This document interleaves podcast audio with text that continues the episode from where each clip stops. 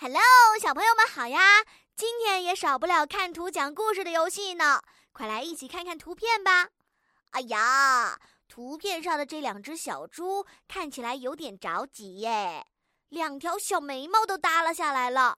小猪猪们好像是在请土拨鼠帮忙，不知道他们想找土拨鼠帮什么忙呢？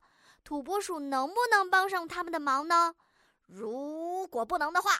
小猪们接下来又会去找谁呢？小猪姐姐希望小猪们能够解决困难，变成一只快乐的小猪猪。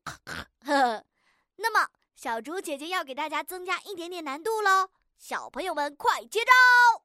请大家在故事当中加入短句：“小猪丢东西了”和“土拨鼠没有看见”。